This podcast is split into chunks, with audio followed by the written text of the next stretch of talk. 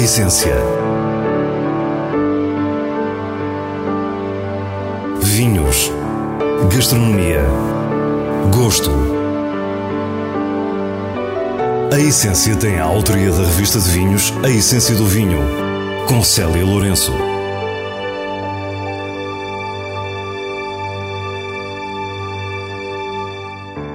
Boa noite.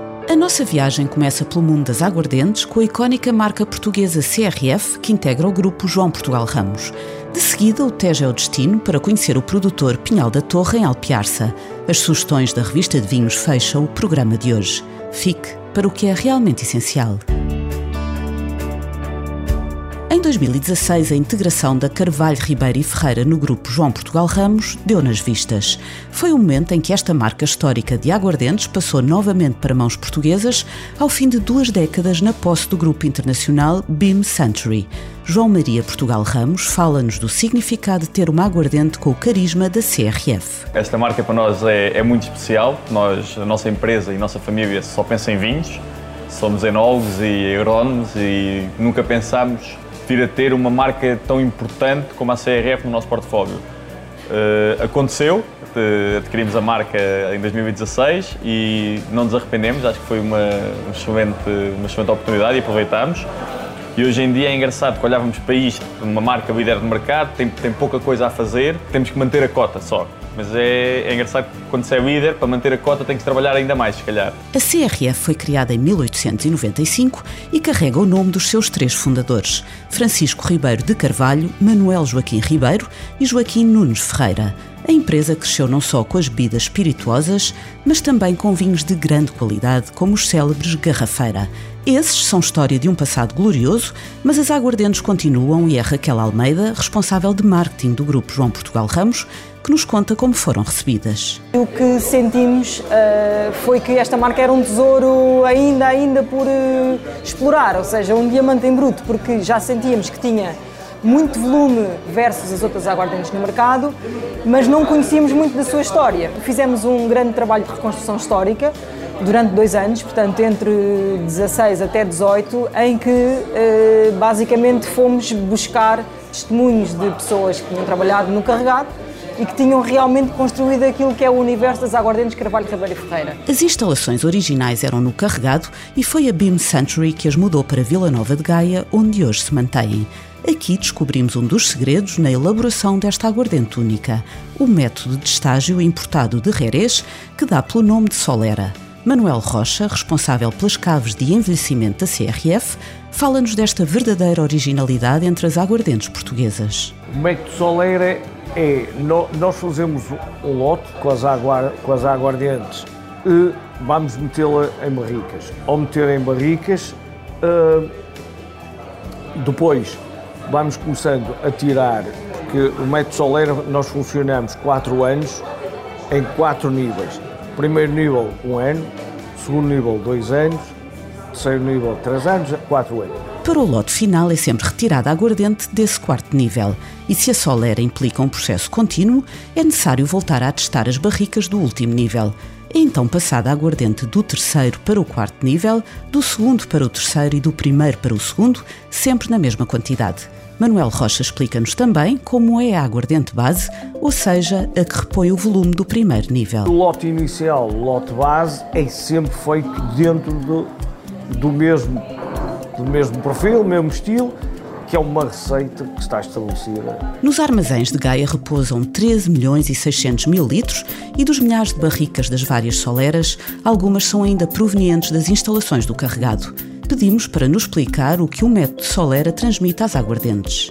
O que transmite é começar com, com bastante mais fruta e acabar num perfil mais, mais suave, mais, mais hum, arredondado com os, os níveis de madeira com, com um tipo de madeira diferente, porque no primeiro nível começa com uma madeira nova e depois vai, vai sendo com madeiras mais velhas e tem. No quarto nível tem madeiras com 80 anos. A seleção das aguardentes base é uma fase determinante e é João Maria que nos fala de uma mudança importante que tem vindo a acontecer. Nós, quando pegámos na marca, a marca trabalhava muito com aguardentes destiladas em Espanha nós, sendo portugueses, sendo uma marca tão portuguesa, Uh, começámos devagarinho a tentar transferir este, estas destilações para destilarias portuguesas.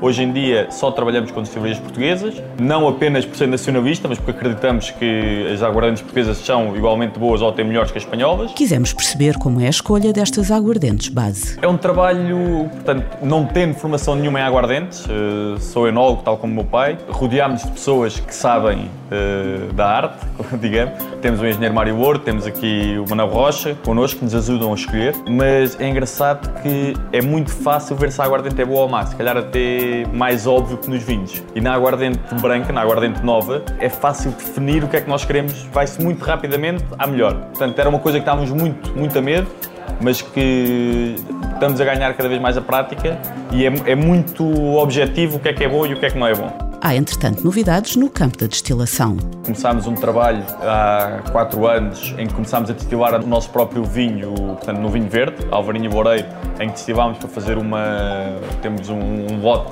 significativo da aguardente destilada por nós no vinho verde.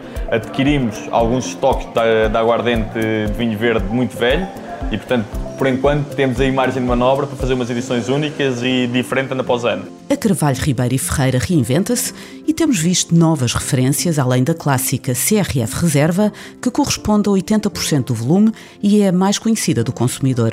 João Maria, na despedida, mostra-se entusiasmado com o futuro e promete novidades. Começámos a fazer brincadeiras que, que os enólogos gostam, portanto, experimentar coisas diferentes e essas coisas diferentes estão hoje em dia a dar, sem mexer no, no coração da marca, que é a CRF Reserva. Eu acho que melhorámos um bocadinho a esta, eh, fizemos lançamentos novos como há 125 anos e como a XO. Estas edições únicas vão continuar a fazer eh, parte da marca ano após ano e eu acho que isso é um bocadinho transferir a nossa vontade de fazer produtos diferentes e, e únicos para uma marca tão emblemática como a CRF. Estamos em Alpiarça, na Quinta de São João, na adega de 1947 da Pinhal da Torre. A família Saturnino Cunha há muito se tem dedicado à produção de vinho aqui, na região do Tejo, e é Paulo Cunha que nos acompanha. A nossa família há muitas gerações, aliás, nós estamos numa terra, por natureza, o vinho sempre foi, digamos, a principal atividade agrícola eh, aqui da, da nossa zona. E nós, quer avós e bisavós, até diferentes, todos produziam vinho. Então há muitas gerações que a nossa família produz vinhos, enfim, e, e tantas outras aqui. A história repete-se. Da venda à granela, as gerações mais recentes evoluem para a construção de marcas e comercializam o seu próprio vinho. Nós temos aqui eh, uma preocupação muito grande com a pureza, com a elegância, com a personalidade dos nossos vinhos e todos hoje produzidos quer na, na, na parte da vinha, na viticultura, quer aqui na adega, do modo mais sustentável possível. A Pinhal da Torre tem quatro quintas, todas com vinha em produção. Nós temos cerca de 45 hectares de vinha, maioritariamente tintos. Estamos aí a reconverter algumas vinhas e a fazer novas plantações agora nos próximos anos, uh, mas a nossa aposta nunca foi em termos de produção. Só para vos dar uma ideia, nós no passado chegámos a ter 200 hectares de vinha e agora temos menos de, de 20, 25% da área. Uh, a nossa preocupação é nitidamente qualidade, é nesse espaço que nós trabalhamos muito arduamente eh, para ser um dos grandes e com reconhecimento na produção de vinhos de qualidade em Portugal. Mário Andrade é o enólogo da casa e é ele que nos mostra uma das vinhas. Estamos aqui na, na Quinta das Águas Vivas. Pronto, e o terroir que nós aqui temos é um terroir de charneca, portanto são solos pobres, com esta areia, com, com calhau rolado. Pronto, é um dos três terroirs característicos do Ribatejo, que há três, muito diferentes. Portanto, este é o terroir do sul do Ribatejo, é um terroir, portanto, da terra pobre. Quando visitamos a região do Tejo, é inevitável a explicação das três zonas, diferentes quer geograficamente, quer em termos de solos. Depois temos o terroir, talvez aquilo que identifico mais o Ribatejo, ou pelo menos aquele Ribatejo mais romântico, que é o terroir da Lesíria, que chamamos o campo, são os terrenos de aluvião, que se podem ver aqui, ali assim, aquele é o Vale do Tejo, ao longo do vale de uma margem e de outra, portanto temos então esse terroir todo, e no lado norte há uma transição então para os argilocalcários. Depois perguntámos ao enólogo que variedades de uva podemos encontrar nas vinhas e nos vinhos da Pinhal da Torre. As castas que nós aqui temos, temos castas como a Volicante Puxê, temos Tinta Francisca, temos Baga, temos Toriga Nacional, temos Alvarinho, temos aqui uma série grande de castas que nos permite afinar muito bem a maturação. Pronto, para não termos, primeiro, temos aqui alguma brisa que vem do Tejo, que é uma brisa fresca. Por outro lado, como o sol é pobre, é assim dá-nos um certo calor. E então, esta dicotomia entre um sol pobre e uma brisa fresca num clima quente, para vinhos tem uma maturação muito, muitíssimo Perguntamos como descreve estes vinhos e logo nos lembramos do que o produtor Paulo Cunha nos disse no início da visita. A ideia dos vinhos do Pinhal da Torre é, assim, é serem vinhos elegantes, acima de tudo. Portanto, não é aqueles vinhos muito encorpados, com muito álcool, com muito açúcar, com muita acidez, com muito tanino, com muito de tudo. Não. É assim, normalmente quando tem muito de tudo, tem pouco daquilo que é beleza. Pronto, e preferimos ter aqui um vinho que tenha beleza. A beleza baseia-se na proporção. Pronto. A proporção traz-nos a elegância. E aqui pretende ser elegante. E explica-nos exatamente como acha que se traduz esse atributo em termos de vinho. Os taninos finos, a frescura, o envolvimento na boca, as várias dimensões do vinho em termos aromáticos, portanto, não ter marcado só um tipo de aromas, mas ter uma grande paleta de aromas e também na parte no, no retrogosto, convém que sejam bastante persistentes. Portanto, e é isso que procuramos, no fundo, ter aqui um bom equilíbrio, uma muito, muito, muito grande elegância e, sobretudo, uma grande paleta de aromas. É isso que nós pretendemos aqui. Estes são, sem dúvida, vinhos a conhecer que merecem também uma viagem até Alpiarça. Paulo Cunha despede-se precisamente com esse convite. A Pinhal da Torre está integrada na Tejo Wine Route, uma rota de enoturismo que liga 14 produtores de vinhos do Tejo à Nacional 118, ao longo de uns extensos 150 quilómetros.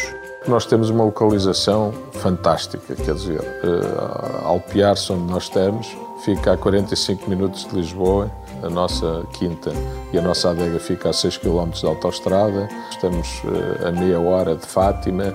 São poucas as adegas que estão realmente na, na N118, a nossa está. Nós hoje, enfim, recebemos com frequência eh, importadores, jornalistas, eh, enófilos, mas realmente é uma área que nós acreditamos e tem tudo a ver, porque é preciso dar a conhecer e ter as portas abertas. A essência de seguida, o diretor da revista de vinhos, Nuno Pires, fala-nos das suas escolhas com os selos altamente recomendado e boa compra da revista. Barbeito de Famílias Meio Doce 50 anos é uma madeira que nasceu para nos deslumbrar. Nele se junta Celestial, Verdelho e Malvasia, lote que não é habitual na região e que se traduz num colosso de complexidade e energia. Todos os descritores de um vinho madeira podem aqui ser aplicados em modo superlativo. Explosivo e estonteante, com acidez monumental e eterna, um vinho altamente recomendado.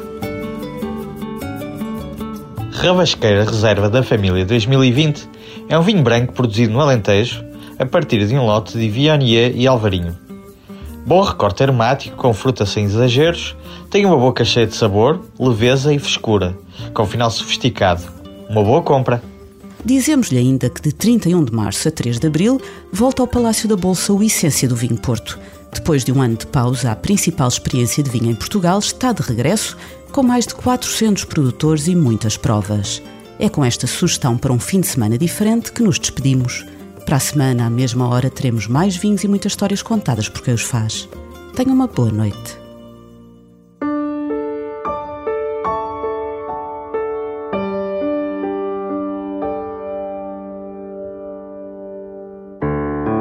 A essência vinhos, gastronomia, gosto.